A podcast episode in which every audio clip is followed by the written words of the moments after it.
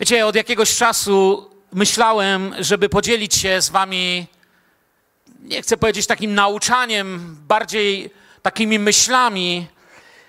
W ostatnim czasie chyba trzy osoby, jeśli właściwie nawet nie cztery, były u mnie w gabinecie, były u mnie w biurze, żeby się pomodlić, porozmawiać. I wszystkie te cztery osoby na jakiś sposób zadały mi pytanie, pastorze, czy moje życie jest pod jakimś przekleństwem? Czy moje życie, czy ja, pomimo że kocham Jezusa, znajduję się pod jakiegoś rodzaju przekleństwem? I pomyślałem sobie raz, drugi, trzeci, i kiedy czwarta osoba przyszła, i tam może to było trochę delikatniejsze, bardziej świadoma już taka pana, ale mimo wszystko wiem, że być może jesteście tu dzisiaj yy, i wiem, że. Że po prostu Pan Bóg rozwiązuje sprawy w modlitwie, ale chciałbym się z całym zgromadzeniem paroma takimi myślami podzielić. Wyobraźcie sobie naród, który żyje w kraju, gdzie czarna magia jest czymś tak normalnym, jak, jak po prostu jak powietrze. Gdzie kapłani tego kraju potrafią robić takie cuda, że nawet wprawiają w podziw niektórych ludzi, którzy mogliby znać Pana Boga. Potrafią zamienić kij węża, potrafią tworzyć innego rodzaju cuda, które wydawało się Mojżeszowi, że są czymś wyjątkowym na przykład. Mówię oczywiście o Egipcie, o kraju, gdzie magia i krwawe bóstwa były codziennością. I nagle w tej ciemności zabłyście światło i Bóg wyprowadza ten naród. No ale teraz Izrael idąc po pustyni, będąc w cudowny sposób przez Pana, przeprowadzony przez wodę, idzie po pustyni i zastanawia się, o wszechmogący Jahwe, który wyprowadziłeś nas z Egiptu, czy my przypadkiem nie jesteśmy pod przekleństwem Ozyrysa? Czytaliście coś takiego, czy nie? Ja też nie. Oni się nad tym nie zastanawiają, ponieważ zostali wyprowadzeni z rzeczywistości diabelskiej i wprowadzeni w rzeczywistość narodu Bożego. To nie oznacza, że nie będą ginąć, to nie oznacza, że Bóg nie będzie w potężny sposób pośród nich działał, a nawet wiemy, że i ziemia niektórych z nich pochłonęła i ciała niektórych z nich zasłały pustynię, bo byli niewierni, ale na pewno nie był to naród, który szedł pod jakimś y, przekleństwem czarnej magii czy tych wszystkich strasznych bóstw Egiptu.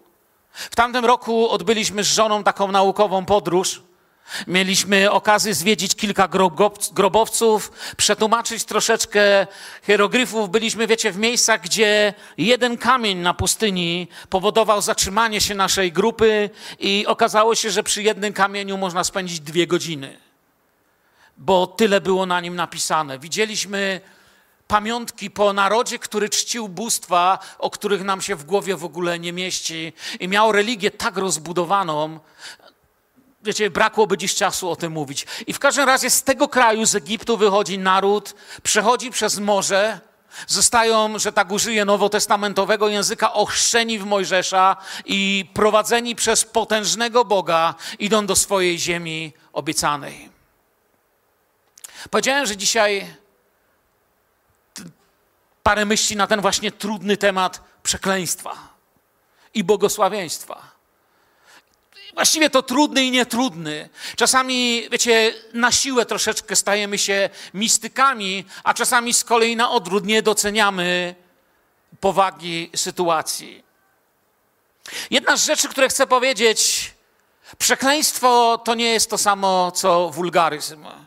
Wulgaryzm może być przekleństwem, Wiecie, wulgaryzmy są takie, że ludzie wypowiadają przekleństwa, ale to nie jest to samo.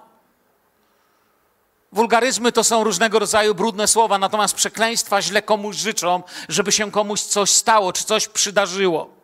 I teraz mamy w Biblii dwóch bohaterów, i dzisiaj, wiecie, zastanawiałem się, jak zatytułować swoje kazanie, i chyba pierwszy raz dałem swojemu wykładowi taki tytuł, a mianowicie mój tytuł brzmi pomyśl, przecinek, jestem Twoim osłem.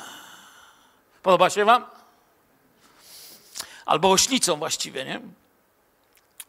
A mianowicie już się domyśliliście, Balam i Balak. Bardzo podobne imiona, troszeczkę się nam mylą. Balam był prorokiem, jeśli można w ogóle to tak nazwać, a Balak był królem w tej historii. Ta relacja jest zapisana w, rozdziałach 22, 23 i 24 Księgi Liczb, czy jak wolicie, czwartej Księgi Mojżeszowej. Izrael wędruje 40 lat po pustyni i dochodzi w pewne ciekawe miejsce. Obozuje na równinach Moabu. Pod koniec już tego swojego poznawania Boga, pod, pod koniec, gdy Bóg już zabrał tamto pokolenie, któremu brakło wiary, chwilę przed wejściem w Bożą obietnicę. I chciałbym przeczytać z Księgi Liczb. Dzisiaj tam z powodów y, różnych y, może nie być tu napisów, ale macie swoje Biblie, y, macie swoje telefony, jeśli albo po prostu posłuchajcie. Księga Liczb, 22 rozdział, pierwsze cztery wersety na razie. Następnie Izraelici wyruszyli i rozłożyli się obozem na stepach Moabu, po tamtej stronie Jordanu, naprzeciw Jericha. Balak zaś, syn Sypora, przyglądał się temu, jak Izrael postąpił z Amorytami. W Moabie zapanował strach.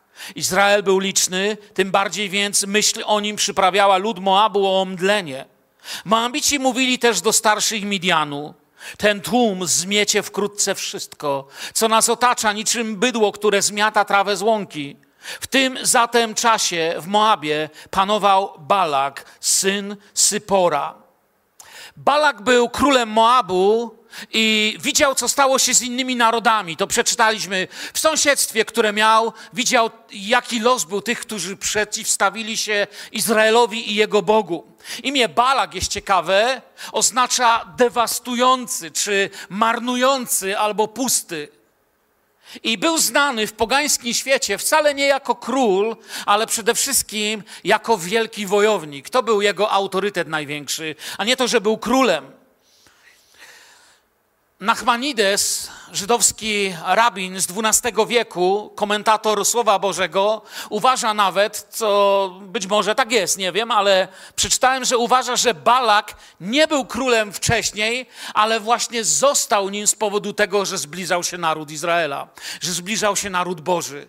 A więc ludzie ze strachu poprosili go, aby został królem, gdyż nie miał właściwie rodowodu w pogańskich narodach, ale Chciano, żeby ktoś właściwie nie nadający się na, jeśli chodzi o pochodzenie na króla, jednak przejął władzę, ponieważ tak bardzo opanował ich strach. Kiedy zobaczył, w jaki sposób Izrael walczy, jak wędruje, był przerażony, więc postanawia zatrudnić znanego proroka.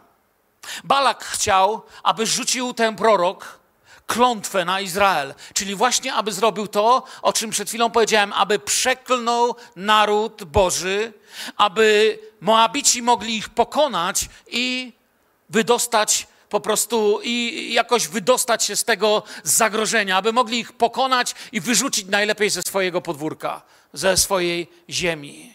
I zwróćcie uwagę teraz na, tych, na, na, tego króla. On wierzył w duchową wojnę, bo duchowa wojna nie jest fikcją. To jest prawda, on w to wierzył. A wiecie dlaczego w to wierzył? Bo widział, jak to działa.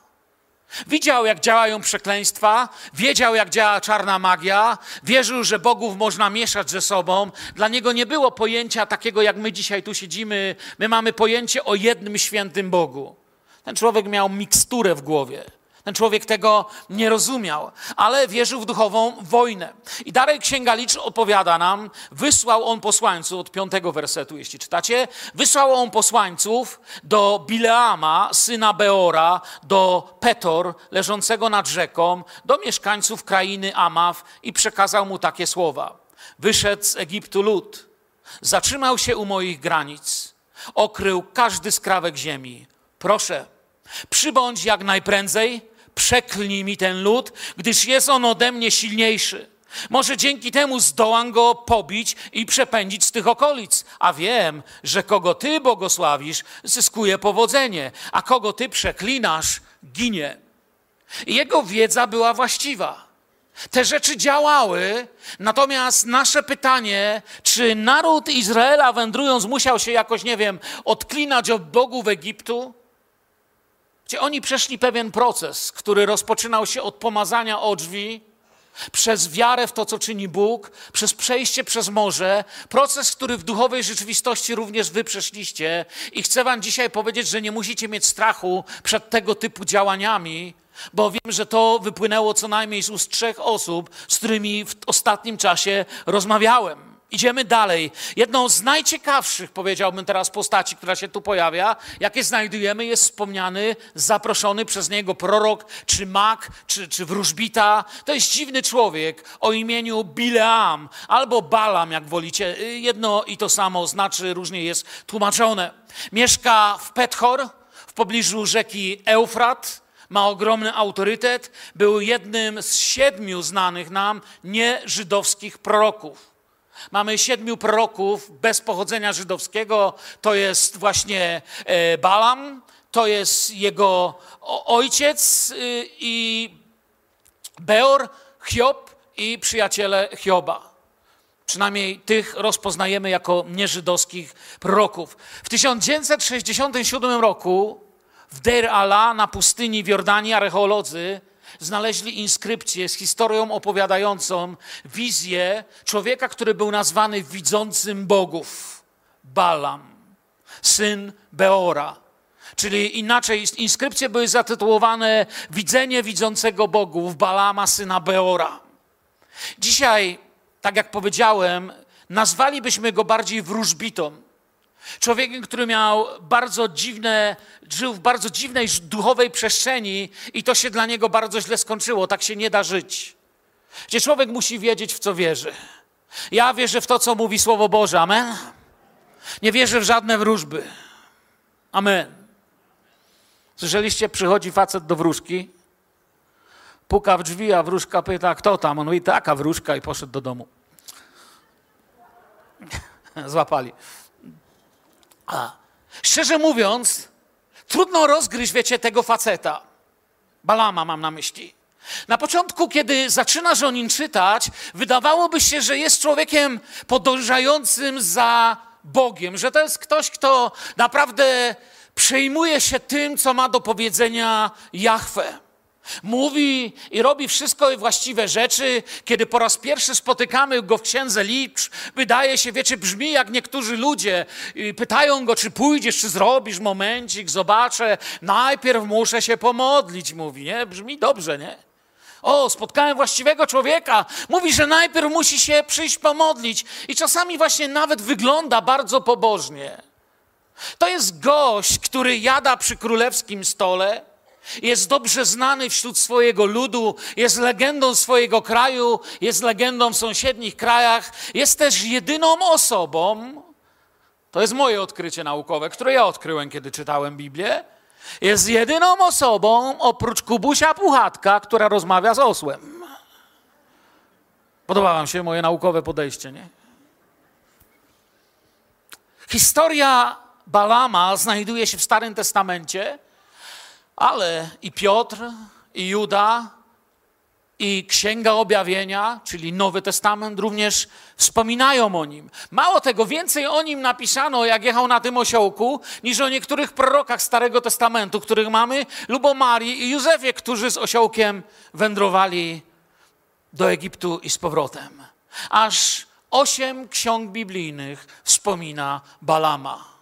Zobaczcie, gościu stojący w rozkraku pomiędzy Bogiem i ciemnością, ktoś, komu wydawało się, że da się stworzyć szarą strefę, żeby Panu Bogu świeczkę i diabłu ogarek, a jest w ośmiu księgach biblijnych. On się ma naprawdę za kogoś i rzeczywiście wyraźnie ma dar, że może słyszeć, nawet wie, co Pan Bóg chce. A więc jest kimś, kto mógłby podjąć dobre lub złe decyzje. Kimże jest ten facet na ośle? Jak to jest, że jego osioł jest taki mądry? Co to się stało? Kim on jest i jakiej lekcji możemy dzisiaj w XXI wieku w Bielsku Białej, tutaj w Filadelfii się nauczyć? Co ważniejsze, z czym możemy pójść do domu i mieć pewien Boży pokój, mieć pewną Bożą jasność co do tego, czym jest przekleństwo i błogosławieństwo. No to właśnie tutaj, w tym miejscu, Balam wyglądał jak prawdziwy mąż Boży. Poświęcił czas, aby zapytać Boga, co ma robić. Słuchał, kiedy Bóg pouczał go, aby nie szedł z ludźmi Balaka, a skoro odmówił pójścia z ludźmi Balaka, aby przekląć Izrael, król przysłał swoich ludzi, przysyła swoich ludzi po raz drugi z większą ilością pieniążków, więcej skrzyneczek. Wiecie, dlaczego król to robił? Tego w Biblii nie pisze, ale to jest strategia. Król wiedział, że wojna z Izraelem będzie dużo więcej kosztować go niż zapłacenie komuś, kto rzeczywiście posiada pewne duchowe siły. To jest jego strategia, tak myśleli ludzie tamtej starożytności. A więc poszyła kogoś z większą ilością pieniędzy, bardziej znamienitych, bardziej wysokiego rodu, kogoś, kogo ten już rozpozna, poczuje się równy, aby przyszedł przekląć Izraela, a on znowu odmawia. I w tym momencie już możemy dojść do takiego punktu, powiedzieć, no nie, no, jednak chłop się nie dał nabrać. Pomimo tylu środków finansowych, które mu przyniesiono, bo wiecie, takim jak on, to to nie dawano jakiegoś worka, to w skrzyniach się rozliczali.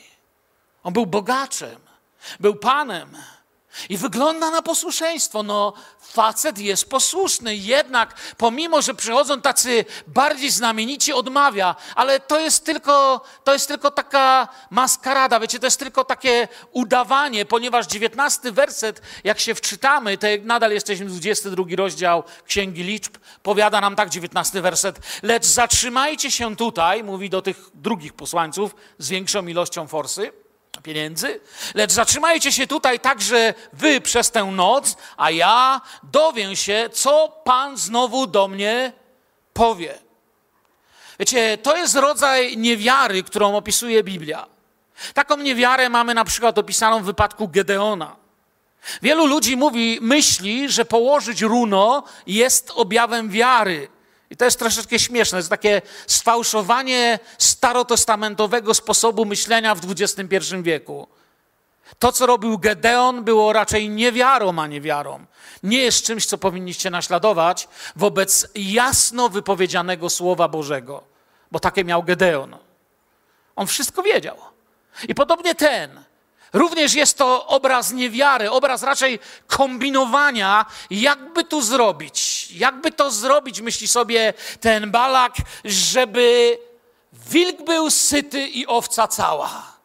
Żebym ja zarobił, no ale jest pewna przeszkoda. Wiecie, wiele razy w naszym życiu, kiedy już by się wydawało, że nareszcie będzie dobrze, Biblia mówi, że nie Zaczyna nam to przeszkadzać. Przeszkadzać nam zaczyna, że Słowo Boże nie chce się zgodzić z tym czymś. Nie? Ja pamiętam raz, lata temu to już było, przyszedł do mnie jeden człowiek. Wiecie, jak zaczął, ja już czułem, że coś się święci, bo usiadł w biurze, to było, wiecie, ponad 20 lat temu.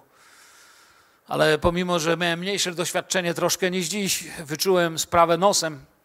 Usiadł w biurze i mówi: Bracie, jesteś mężem Bożym. Głosisz Słowo Boże. Uważam, że jesteś najlepszym kaznodzieją w Polsce i dlatego do ciebie przyszedłem po poradę. Jeśli ktoś tak mówi, to uciekaj. Ja nie miałem którędy, bo on siedział przy drzwiach. W Biblii też przyszli raz chwalić Jezusa, jaki to jest mądry i prawdy Bożej naucza. W ten deseń to było, wiecie. I mówi, wiesz, nasz pastor w ogóle nie rozumie duchowej rzeczywistości. Przecież wyraźnie Mojżesz kazał wyrzucić pogańskie kobiety. Moja żona nie chce się nawrócić, więc postanowiłem, że wezmę sobie nową żonę ze zboru, a pastor mi przeszkadza. Biedak, nie? Ja mówię, powiem ci, co naprawdę tu jest. No właśnie, jak mi brat powie. Ja mówię, twoja porządliwość doszła do tego miejsca, że chcesz wyrzucić swoją starszą żonę i chcesz sobie wziąć młodszą. Powiedz mi, że nie jest dużo młodsza od tej pierwszej. No nie powiedział, że nie. Jesteś zwykłym cudzołożnikiem, który chce zniszczyć życie osobie, której przysięgał wierność, wykorzystać swoją porządliwość i jeszcze wyjść na tym świętym. Słuchajcie, za chwilę potem byłem antychrystem, draniem, łobuzem, wyszedł i szczelił drzwiami, potem mi jeszcze wysłał e-maila z groźbami. Czujecie? To jest to, co sami ludzie próbują kombinować. Jakby tu zrobić, żeby Słowo Boże, wiecie, Słowo Boże to jest wola Boża. Amen? I nieraz tu na tym miejscu mówiłem, że jeżeli chcesz odkryć wolę Bożą dla Twojego własnego życia, to muszą pozostać wierne dwa filary woli Bożej. Pierwszy filar woli Bożej, który musi stać twardo, to jest odwieczna wola Boża, czyli to, co Bóg powiedział w Biblii, że zrobi że jest Jego wolą, odwieczna wola Boża, czyli to, że przyjdzie Mesjasz, Mesjasz przyszedł, to, że Pan przyjdzie powtórnie po swój Kościół, to, że Bóg po prostu postanowił, jak będzie i tak będzie i nawet gdyby ktoś się modlił całe życie, żeby Jezus powtórnie nie przyszedł, albo wcześniej, żeby nie zmartwychwstał, to i tak zmartwychwstał trzeciego dnia i przyjdzie po swój Kościół. Amen? Tego się nie da zmienić. To jest odwieczna wola Boża i ten filar musimy przyjąć jako prawdę, na której budujemy nasze życie. Drugim filarem, jeżeli chcesz mieć objawioną wolę Bożą dla Twojego życia, to jest moralna wola Boża. Czyli ja nie muszę przychodzić, nie wiem, do któregoś z pastorów naszego zboru i spytać, czy wolno mi mieć trzy żony. Dlaczego nie muszę? Bo Biblia o tym mówi. Są rzeczy, o których Biblia mówi, i to jest moralna wola Boża dla Twojego życia. Jakakolwiek próba manipulacji tutaj jest naruszeniem filaru, który sprawi, że Twoje duchowe życie zwalić się na głowę. To jest filar. Bóg nie musi mi objawiać. Wiecie, ja nie podzielę się z wami takim świadectwem, że powiem, wiesz, Gosia, ludzie, powiem wam, przeżyłem wczoraj duchową rzecz. Wchodzę wczoraj do supermarketu, a pan do mnie powiedział: Mirek, dziś nic nie ukradnij. Nie powiedział mi. Dlaczego? Czyli mogę kraść? Nie. Mam wolę Bożą objawioną. To jest moralna wola Boża, żebym tego nie robił. Balak próbuje, Balam, przepraszam, próbuje kombinować Chodzi o to, że nasz prorok chce robić to, czego Bóg kazał mu nie robić. Wszyscy to robimy od czasu do czasu i nigdy nie jest to dobra rzecz. Bardzo często, kiedy odpowiadamy ludziom, że jeszcze się pomodlę, to wiemy, że gdybyśmy powiedzieli dziś, powiedzielibyśmy nie, ale potrzebujemy 24 godziny, żeby zmanipulować swoje myślenie. Żeby jakoś jednak było, że tak. I nigdy nie wychodzimy na ten dobrze. Potem kończy się to tym, no ale przecież Pan chciał. I dobrze kiedyś tu pastor Edward na kazaniu powiedział, to podajcie nazwisko tego Pana. Manipuluje wokół znanej mu woli Boga. Jakby to zrobić? Jeszcze raz powiem, żeby Panu Bogu świeczkę i tak dalej. Inna rzecz, że król Balak, wzywający Balama, nie wiedział, jednej wielkiej biblijnej prawdy. Widzicie, bez poznania ludzie giną i wchodzą spory. Gdyby miał poznanie, w ogóle nie wzywałby tego proroka czy tego wieszcza i nie bałby się, dlatego że Bóg nie pozwolił dotykać tego narodu. Izrael nie miał żadnych militarnych planów związanych z tamtym kierunkiem nie wiedział, że Izrael nie planuje walki z Moabem. Bóg im tego wyraźnie zabronił w swoim słowie. Moabici to krewni Żydów, potomkowie Lota. I absolutnie Bóg nie miał żadnych militarnych planów. Armia wcale nie zamierzała, ani lud tamtędy iść. Zamierzali uderzyć na wprost na Jericho. Ale on tego nie wiedział.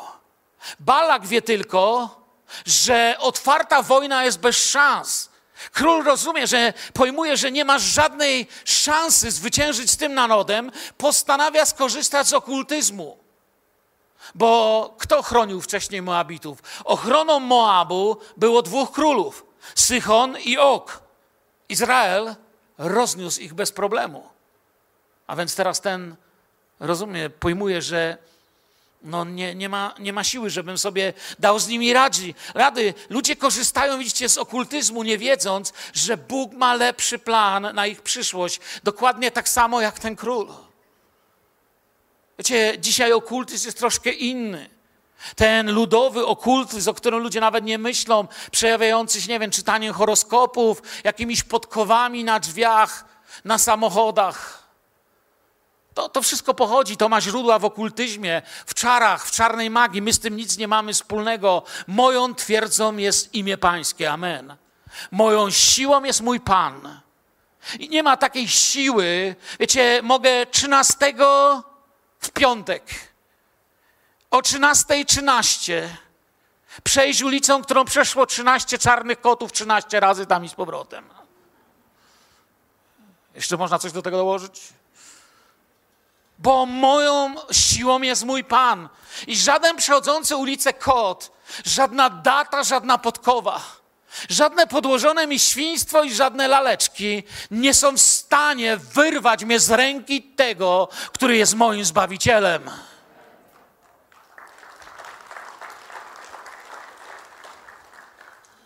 I oto, co się dzieje potem. I tu wchodzimy w takie, wiecie, w lekcję drogi Balama, bo jest taka, takie słowo użyte w Biblii. Przeczytamy co. Co się dzieje potem? Co mówi Bóg? Ten kombinuje, więc Bóg do niego mówi: Chcesz iść? Więc idź, ale nie mów nic, czego ja nie, nie, nie mówię. Bo Bóg widzi w jego sercu coś, co my dopiero zaczynamy podejrzewać, kiedy ten tekst czytamy pierwszy raz. Bóg już to widzi. I dalej, 22 rozdział, jesteśmy w tym samym miejscu. Bileam odpowiedział sługom Balaka tymi słowy: Nawet gdyby Balak dawał mi swój dom pełen srebra i złota, to nie mógłbym przestąpić zakazu Pana, mojego Boga, ani w małym, ani w wielkim. Czyli widzicie, no wygląda, że facet taki no pobożny, no jednak Bóg dla niego najważniejszy, ale Duch Święty w całości tej nauki odsłania nam, że to były tylko słowa. Nie powiedział im do końca prawdy. Bo to nie jest tylko, że Bóg, że, że jest brak woli Bożej. On im nie powiedział, gdyby mówił prawdę, to by im powiedział tak, nie ma takiej możliwości, choćbyście wszystko mi zapłacili, żeby Bóg przeklął swój naród. To jest prawda. A on im mówi, nie ma takiej możliwości, żebyście mi zapłacili, żebym ja Pana nie słuchał. No bo ja, wiecie, ja. Ja to taki pobożny jestem. On na siebie kieruje światło chwały. Gdyby im powiedział prawdę, powiedziałbym: Słuchajcie, nie ma takiej kasy, nie ma takiego złota. Choćbyście całą tą planetę oddali, jeśli mieli takie pojęcie, to się nie da. To zakończyłoby się tragicznie, ale zakon... wiecie, powiedziałbym, to się zakończy tragicznie, gdy spróbujecie. Ale on chce być ważny. Ustami deklarował pobożność, serce pragnęło jakiejś duchowej furtki, żeby jednak no, pozostać pobożnym, ale, ale móc zarobić na tym jeszcze. Pamiętam, wiecie, czasami ludzie są tego nieświadomi. Miałem takich kochanych przyjaciół, kochanego takiego brata. Czasami ich odwiedzałem, jeździłem do nich w gości, dzieliłem się tam słowem. No i kiedyś ich spotykam i tak sobie idziemy, a oni, wiecie, on idzie, niesie wiertarkę, idzie z kolegą. Ja mówię, cześć, Skąd wracacie? A wiesz, sprzedaję auto, byliśmy cofnąć liczyk trochę. Ja mówię, co? A nic, no. Tak, wiesz, bo auto będę sprzedawał. Ale czekaj, ale co robiłeś? Mówię, no licznik cofaliśmy, bo chłopie, nikt ci nie kupi teraz, jak jest 400. Wiecie, ja musiałem spędzić czas na kazaniu, kolekty od nich nie zebrałem. Ale oni w ogóle nie pojmowali, co robią. Ja mówię, słuchaj, twoje auto nie jest tym, co sprzedajesz. Chciałbyś kupić auto, który nie jest tym, co kupujesz? Czy nie to jest przekleństwem tego kraju i tego świata, że nic nie jest prawdziwe? I akurat w wypadku tego człowieka, wiecie, on był tak wstrząśnięty, że był gotowy biec tą wiertarką i cofać jeszcze raz w drugą stronę. Ja mówię, po prostu powiedz tym ludziom, ale nie, nie, nie postępuj w ten sposób. I wiecie, Bóg się do niego przyznał i pokazał mu, jak potrafi sprawę poprowadzić. Ale Myśli Balama krążą wokół zwiększonej nagrody, którą przynieśli ludzie Balaka. Piotr pisał o tym i wskazał nam, prowadzony Duchem Świętym, że sposobem Balama, jego siłą napędową była chciwość. I niestety my czasem wpadamy w tę pułapkę. I dwudziesty werset. I przyszedł Bóg do Bileama w nocy i rzekł do niego: Jeżeli mężowie ci przyszli, aby cię zaprosić, wstań i idź z nimi, lecz czyń tylko to, co ja ci powiem, Pan mówi do niego. Zwróćcie uwagę na jedną rzecz. Jak łaskawy i dobry jest Bóg, to Bóg do niego przyszedł. To Bóg jest Bogiem szukającym Ciebie. To Bóg przychodzi jeszcze raz i jeszcze raz, dotykając Twojego sumienia, dotykając człowieka przez Ducha Świętego, mówiąc do Ciebie: chodź drogami Bożymi. Bóg do niego przyszedł, wyraźnie ten werset mówi, nie on do Boga. Jasno mu mówi, że tego narodu przeklinać nie można w dwunastym wersecie. Natomiast w 21 wersecie i wstał Bileam rano, osiodłał swoją oślicę i pojechał z książętami moabskimi. I ktoś powiedział, no w końcu Bóg przecież powiedział, żeby szedł, nie? Miał iść, no to poszedł jednak. Ale właśnie tu Duch Święty widzi to, czego my nie widzimy, gdyż Pan patrzy na serce. Poszedł i idzie, jakby mógł coś zrobić. Idzie jako ten, wiecie, modliłem się. Coś wiem, ale na razie wam nie powiem. On wie, że tego się nie da zrobić, ale wie, że może by się znalazła furtka. I tu w pozornie Bożym człowieku widzimy działanie wrogiego Bogu ducha. Liczy na jakieś zmiany w woli Bożej dla swojego zysku. Czy miał w ogóle podstawy, żeby liczyć, że będzie się dało jakoś jakieś pęknięcie znaleźć w woli Bożej dla Izraela? Miał pomysł. Zaraz wam powiem jaki. Piotr pisze o nim, apostoł Piotr, opuściwszy drogę prostą. To jest dla nas zrozumiałe, tak? Droga prosta. Zbłądzili i wystąpili na drogę Balama, syna Beora, który ukochał zapłatę za czyny nieprawe. To jest miłość, która prowadziła jego serce. Zapłata. Lecz został zganiony za swoją nieprawość, nieme bydle juczne, przemówiwszy głosem ludzkim, zapobiegło nierozumnemu postępkowi proroka. Materialne zyski mogą być testem naszego duchowego rozwoju. Materialne zyski mogą być testem tego, gdzie naprawdę spoczywa Twoje serce. A było to tak: Balam i, i jego gadający osioł, jeszcze wtedy nie wiedział, idą sobie i on idzie załatwić sprawę. Jeszcze raz mówię, wie, że tego się nie da zrobić, ale ma na myśli pewne pęknięcie w tym wszystkim, do którego zaraz dojdę, już je zapowiadałem. Idzie i siedzi na ośle. Bóg używa zwierząt, amen? Bóg może użyć zwierząt. Nie wiem, Bóg używa komarów.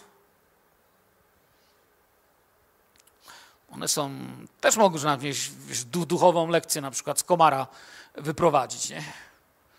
Powiem wam jaką. Jeśli myślicie, że małe rzeczy się nie liczą, to spróbujcie spać w pokoju w lecie z jednym tylko komarem. Zobaczycie, że małe rzeczy też się liczą. Możesz nie zasnąć, nie? Bóg używa komary w Egipcie, żaby. Bóg używał szerszeni w Kanaanie. Użył wielkiej ryby, która zjadła proroka. Robak temu prorokowi podgryzł krzew i robaki zjadły od środka Heroda Agrypę. Bóg może używać tego, co żywe. A więc idą sobie, on jedzie na ośle i dalej wracamy, 22 werset, Księga Liczb, 22 rozdział, przepraszam, Księga Liczb, 22 werset również. Ale Bóg rozgniewał się, gdy Bileam był w pobliżu i anioł Pana, jako jego przeciwnik, zasadził się na drodze. Bileam zaś jechał na swojej oślicy, a towarzyszyli mu dwaj jego słudzy. Gdy oślica zobaczyła, że na drodze stoi anioł Pana, zdobytym mieczem w ręku, zboczyła z drogi i ruszyła w pole. Bileam zaczął ją bić, próbując zawrócić ją na drogę.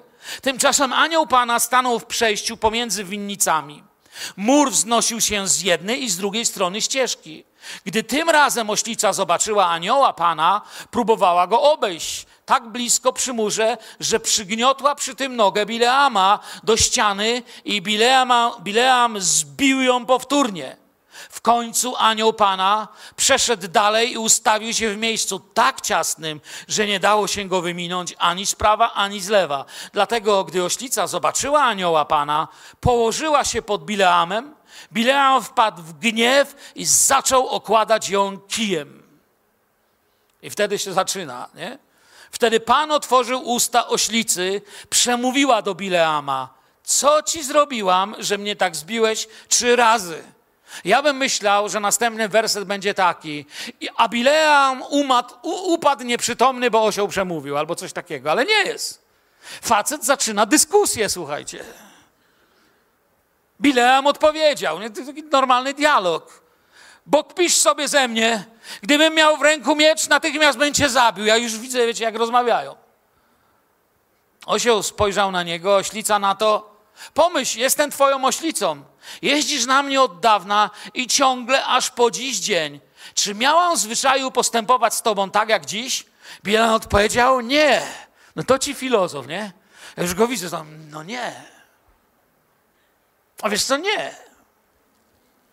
Czujecie to? No. Bóg jest wspaniały, nie? Okej. Okay.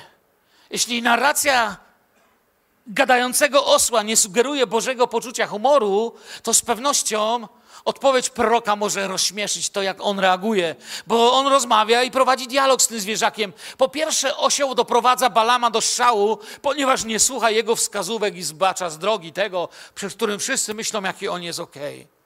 To dlatego, że Bóg pozwolił zwierzęcu zobaczyć anioła pańskiego stojącego na drodze. My to wiemy z tekstu. Widzicie, patrzymy i widzimy, że nawet osioł w takim momencie ma rozeznanie, aby nie stanąć naprzeciwko aniołowi z mieczem w ręku. Wszystko jest duchowe w tej rzeczywistości. Całe stworzenie oczekuje objawienia synów Bożych, jest poddane marności tego, tego świata. Pamiętajmy, że Bóg ma wpływ na całe stworzenie, może go używać. I najwyraźniej osioł ma więcej duchowego rozeznania niż nasz prorok tutaj. Bez wątpienia Balam skupił się tylko na nagrodzie, a Bóg nam pokazał, kiedy oczy człowieka są skupione tylko na tym, co może zyskać, to uważaj, bo możesz być głupszy niż twój osioł, twój pies, twój kot czy złota rybka. Uważaj.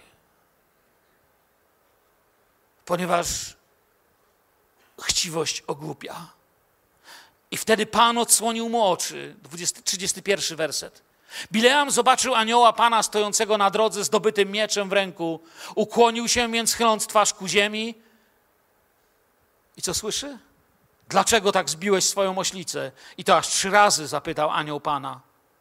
To ja wyszedłem jako twój przeciwnik, bo odbywasz swą drogę zbyt chętnie. Oślica mnie widziała Ustępowała przede mną trzy razy. Gdyby nie ustąpiła tym razem, zabiłbym cię, a ją zachowałbym przy życiu. Słuchaj, proroku, twój osioł by przeżył stan twojej duchowości, a ty byś zginął. Wówczas Bileam wyznał wobec anioła Pana: Zgrzeszyłem. Nie wiedziałem, że to Ty zasadziłeś się na mnie w drodze. Jeśli więc według Ciebie postępuję niewłaściwie, zaraz zawrócę do siebie. Odnosi się wrażenie, że łatwiej otworzyć usła, ust, usta osła niż oczy skupionego na nagrodzie zachłannego człowieka. Anioł może być tu kolejnym dla nas takim dowodem Bożego miłosierdzia. Gdyby Bóg chciał ludzkiej śmierci, zabiłby go za pierwszym razem. Inna rzecz, że anioł jest prawdopodobnie kolejną taką teofanią, objawieniem się Pana Jezusa w Starym Testamencie. Wiecie, po czym to możemy sądzić, że ów anioł pański reprezentuje, że, że to Pan Jezus? Po tym, że w wersecie 31 Balam widzi anioła i oddaje mu pokłon aż do ziemi. I anioł go nie podnosi, ani nie mówi, żeby oddał cześć Bogu. Gdyby to nie był Jezus, anioł kazałby, po prostu zwykły anioł kazałby mu przestać. Aniołowie Boga w niczym i nigdy nie chcą być czczeni. Stoi tu Balam, a ten anioł mówi, za, zachętnie idziesz. Dokąd idziesz? Co naprawdę jest w twoim sercu? Wiele lat później Jezus zapytał o to młodego człowieka, który powie, pójdę za tobą wszędzie. Kobietę przy studni. I wielu innych ludzi. Zapyta ich o głębie ich serca, co naprawdę w tobie jest, co wami kieruje. I Balaam mówi, zgrzeszyłem. Tak to mówił, wiecie, zgrzeszyłem i Faraon mówił tak, i król Saul tak mówił, i nawet Judasz tak powiedział. Ale nie ma w nim przemiany. Nadal świeci mu skrzyneczka ze skarbami w głowie. Niczego to nie zmienia, serce nadal rozdwojone. Balak oferuje nagrodę za przeklinanie Izraela, ale prorokowi przecież wolno mówić tylko to, jak prowadzi go Bóg, a więc Balam, no, błogosławi Izraela dwa razy wzbudzając gniew króla. Ale również i to błogosławieństwo niewiele wnosi w jego własne życie. Ale jest proroctwem w Biblii, nie wiem czy wiecie. Pierwsze błogosławieństwo, które wypowiada, jak będziecie sobie to czytać, nie mamy czasu dziś każdego z tych słów studiować, jest proroctwem, że Izrael zostanie pomnożony że ten naród nie zniknie i to już powinno dać im do myślenia, że nie da pokonać się tych ludzi. W drugim głosi, że z Bogiem po swojej stronie Izrael jest niezniszczalny i że Bóg nie zmieni swoich obietnic i zapowiada wspaniałą przyszłość w tym i mesjański czas. Tymczasem Balam wie, że jest jedno pęknięcie, przez które można by się dostać i chytrze knuje i to jest w jego sercu, bo w obozie Izraela zaczyna plenić się grzech. Wśród Izraelitów zaczyna panować grzech. Duch Święty nam to zaraz pokaże. Jest w ich myślach, pragnieniach i sercach. Dlatego przeciwnik nie rezygnuje, ponieważ oni nie idą z czystym sercem czcząc tylko Pana, ale w obozie Izraela zaczyna panować grzech w myślach niektórych ludzi. A więc jest szansa, myśli przeciwnik, że Bóg, który zapowiedział, że tego narodu nie da się przekląć, jednak będzie musiał ustąpić i będzie można ten naród przekląć i doprowadzić do śmierci. Tak sobie myśli przeciwnik. Na to przynajmniej liczy. Ale Balam nie zrozumiał, że Bóg już rozprawił się z grzechem Izraela i przebaczył im. Powiem Wam, są trzy największe egzorcyzmy na świecie.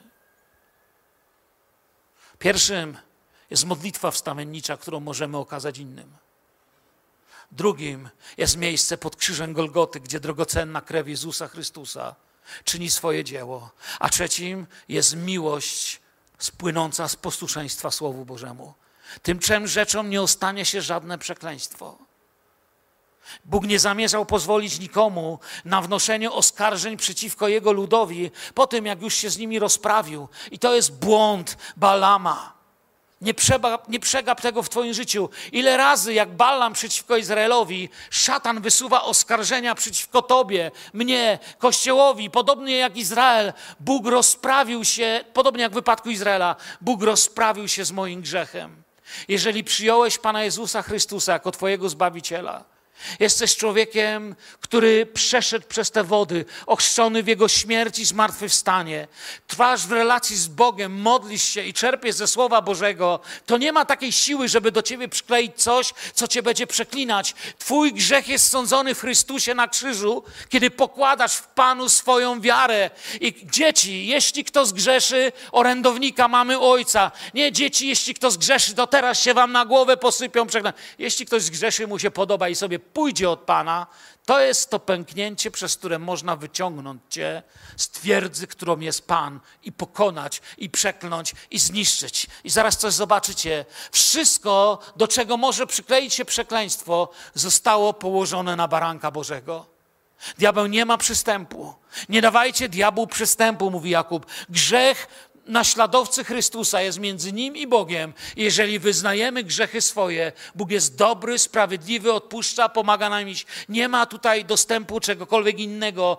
Kto ma oskarżać, pisze Paweł w Rzymian, wybranych przez Boga? Przecież Bóg usprawiedliwia. Kto ma potępić? Jezus Chrystus, który umarł, który umarł więcej, który zmartwychwstał i przebywał po prawicy Boga, On przecież wstawia się za nami.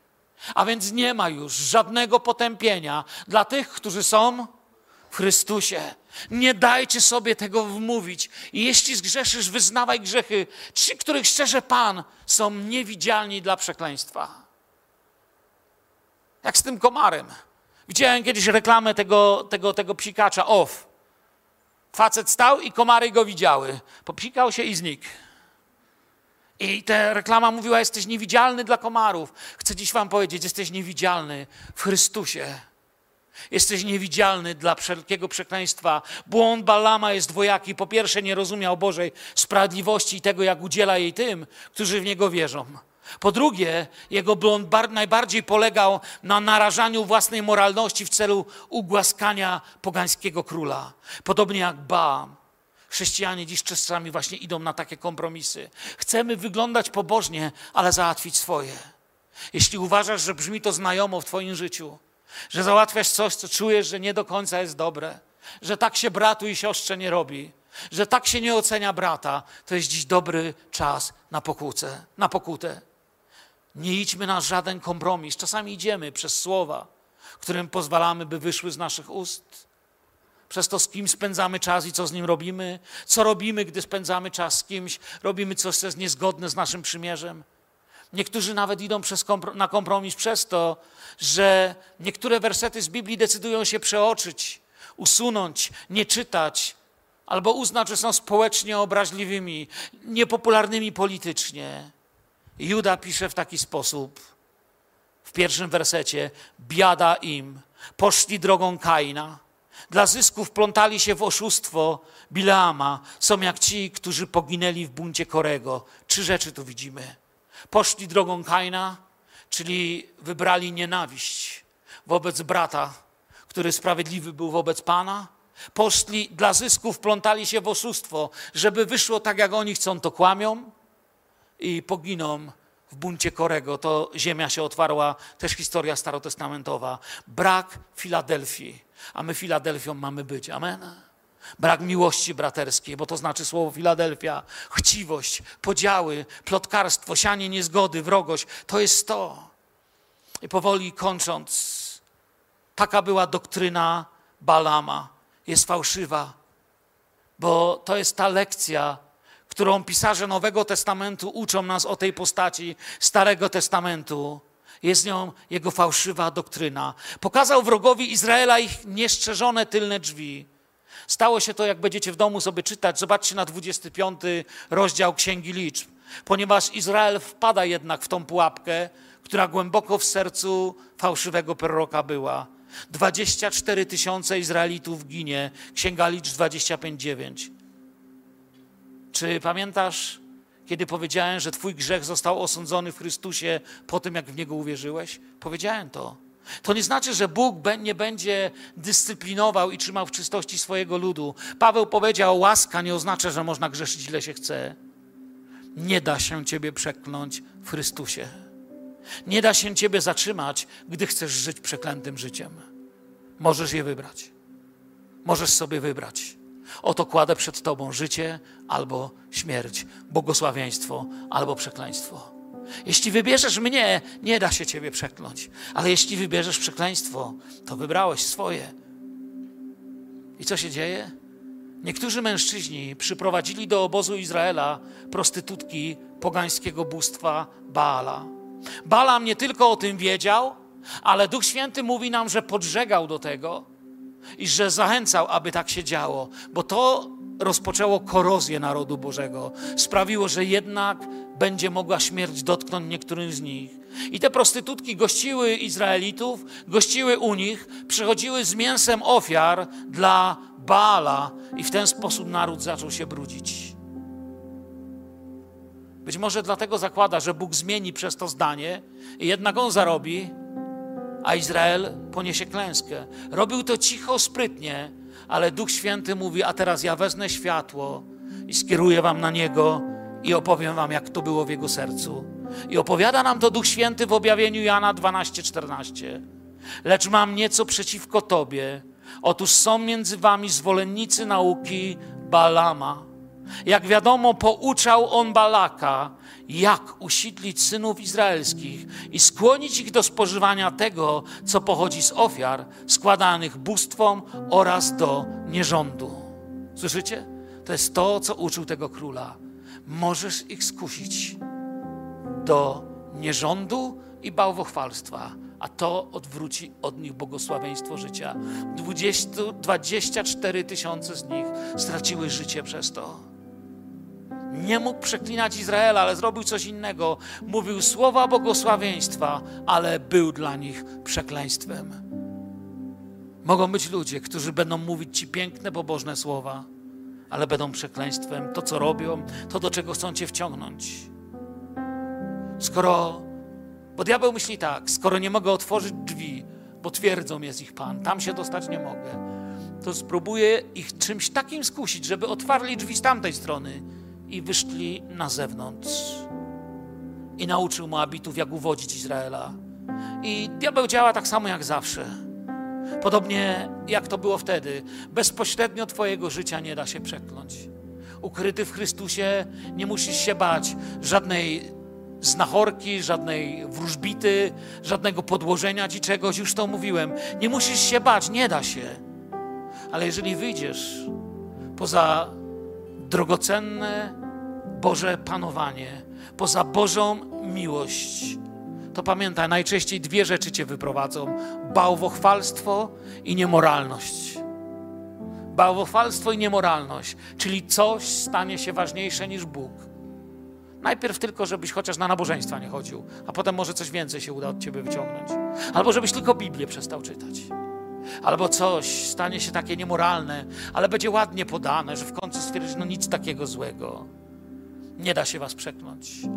Jesteście narodem błogosławionych, ale da się zwieść, byście byli przeklęci. I Powiem wam prawdę o przekleństwie. Wszystko poza Chrystusem jest przeklęte na tym świecie, bo nie, nie jest błogosławione. W Chrystusie jest nasze błogosławieństwo. Nie da się bawić w lud Boży. I koniec proroka, którego drogą była chciwość, błędem był kompromis, a jego doktryną zdrada i zepsucie. Jego koniec był taki. Księga Jozłego 13, 22. Wraz z innymi Izraelici zabili także wróżbitę Bileama, Syma, Beora.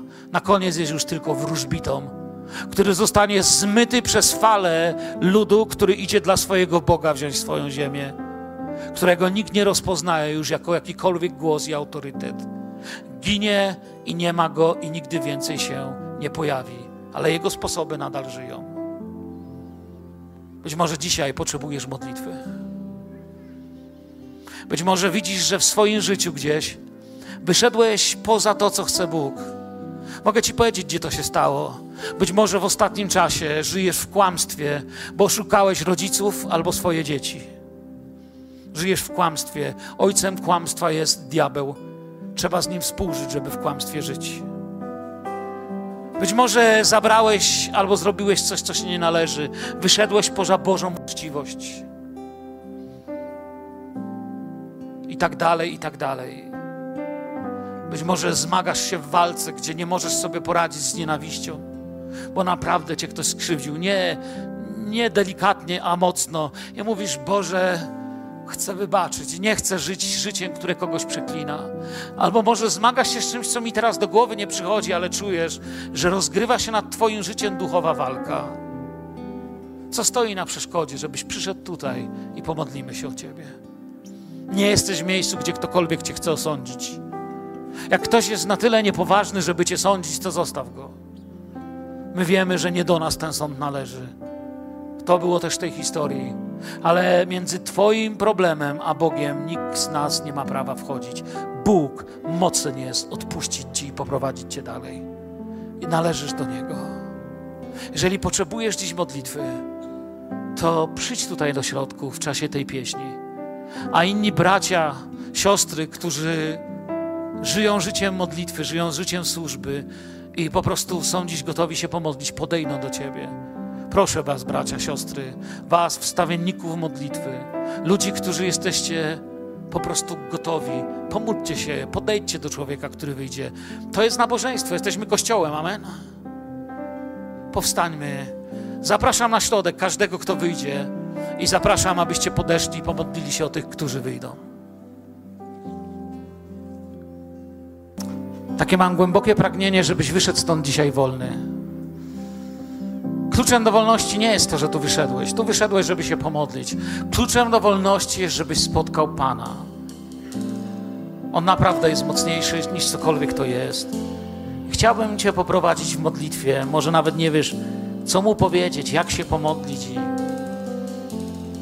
I, ja tak bardzo bym nie chciał, żebyś wracał dziś do domu smutny, zbity i powiedział, tak głęboko to się porobiło, tak bardzo mi się rozdwoiło życie, że